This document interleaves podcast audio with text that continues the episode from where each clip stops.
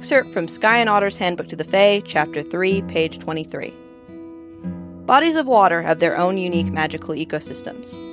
Freshwater rivers and lakes are often home to naiads and sprites, which are mostly indifferent to humans except when provoked. The freshwater kelpie is of particular note here, given its usual hunting strategy of luring unsuspecting humans into taking a ride into deep water. Do not ride an unfamiliar horse in the woods. One would think that goes without saying, but clearly it does not. The deep ocean is home to merfolk, the most dangerous variety of elder fae. Unlike the gentry of metropolitan areas, the merfolk aren't interested in games or bargains. They enjoy collecting wealth and eating humans. The kraken and other monstrosities of the oceanic trenches are worse. We do not advise any initiated person go scuba diving unless it is absolutely necessary. It's just not a risk worth taking. Freshwater merfolk, on the other hand, are more curious than malicious. Classification of dryads, naiads, and freshwater mermaids gets a little murky, if you'll pardon the pun, Merfolk is an acceptable generic term for water dwelling fairfolk.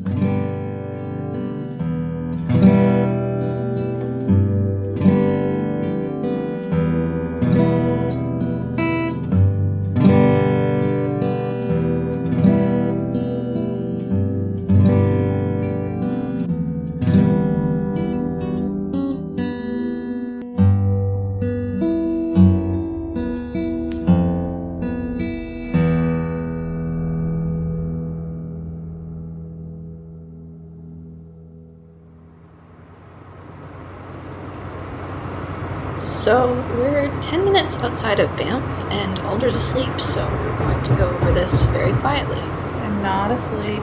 Sorry, I was trying not to wake you up. You didn't. You maybe should have. Seemed like you needed it. We're in Banff? Yeah, the Kelpie job, remember? Right, the Kelpie job. You sure know how to pick 'em. You picked this one. Did I? Like two weeks ago. You thought it was important we dealt with it before someone got killed. We're going to get killed. It's a horse. How bad can it be? Shut up, Tennyson.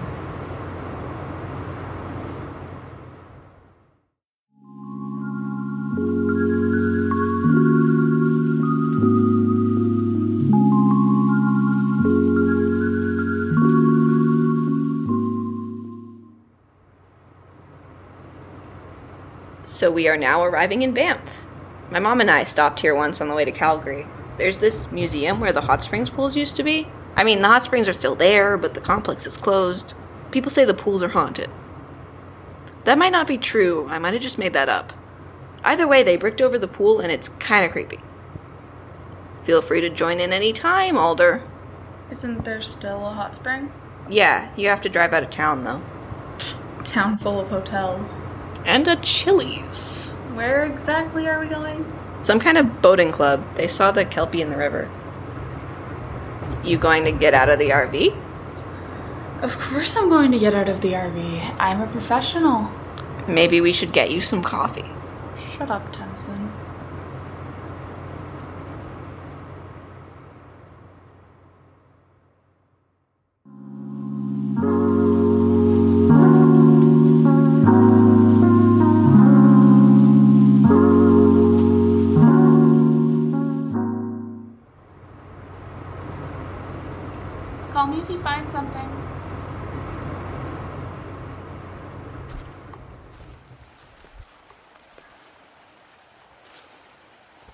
Since we don't actually know where the Kelpie is, besides that it's in this giant river, we're splitting up to look for it. Alder took the RV to the other end of town, and we're going to work backwards towards each other. We're kind of in the middle of the city right now, so I don't know if we'll actually find anything. Would have to be a pretty brazen Kelpie to surface now. But it's only early evening. As it gets darker, we'll have a better chance it'll show itself.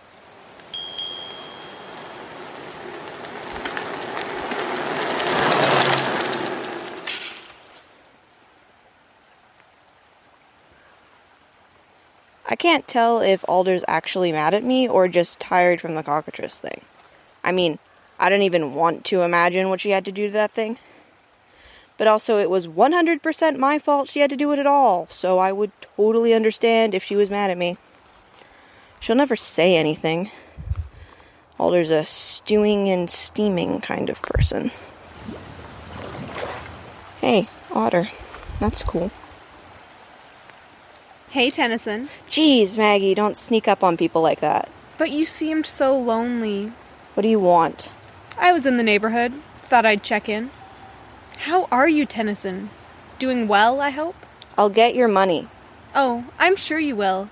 After all, you don't want to find out what I'll do if you can't. Right. Oh, come on now. Don't look like that. Nothing personal, you know? Just business. Sure, business. A person can't leave their loans outstanding forever, Tennyson. What loans? Do you think Alder bought your camper van? Your equipment? Who do you think is funding this particular operation? I didn't think it was you specifically.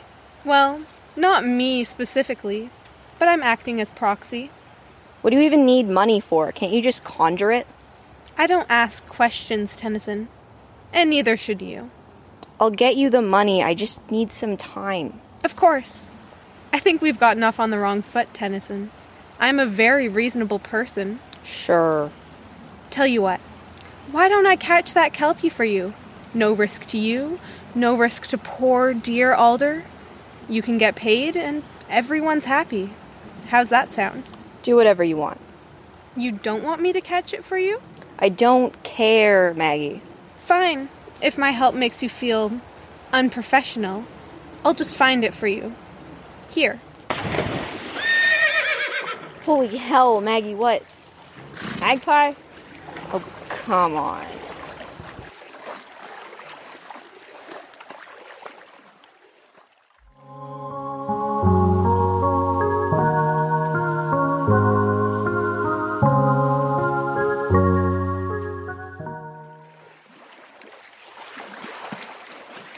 Is it stuck?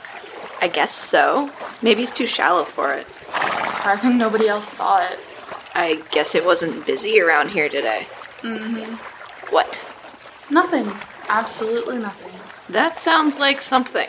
Focus on the job, please, Tennyson. The job seems pretty straightforward. Yeah, you'd think. What is up with you? Hold this. Geez, that's heavy. Fair amount of iron in it. Won't that hurt it? Just a little. It wants to kill us, Tennyson. Still, there's such a thing as a humane trap. It just stings. Nothing anyone would call animal cruelty. If you say so. What do you need me to do? Hold the bridle until I ask for it. Hey, Al, are you sure it's safe to. Quiet, Tennyson. Okay.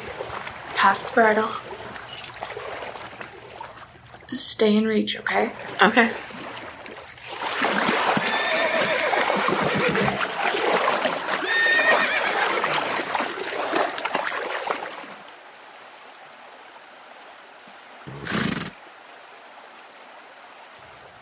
You okay? Fine. Let's get this thing out of here.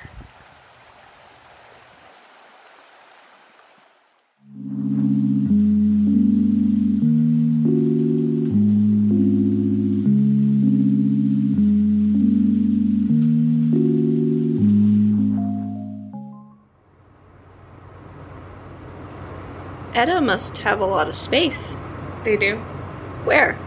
Somewhere. Really?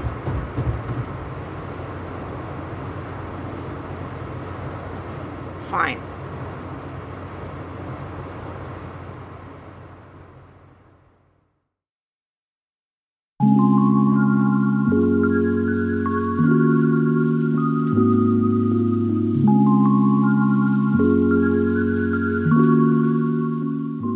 Beyond the Veil is a Meadowlark Presents production. It was written and produced by Katrina Basnett. The voice of Alder was Darhyl Balemans. The voice of Tennyson was Katrina Basnett.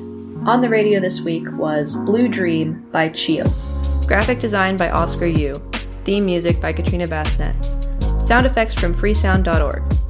Follow us on Twitter at Veil underscore podcast and find this and all our other shows at meadowlarkpresents.ca.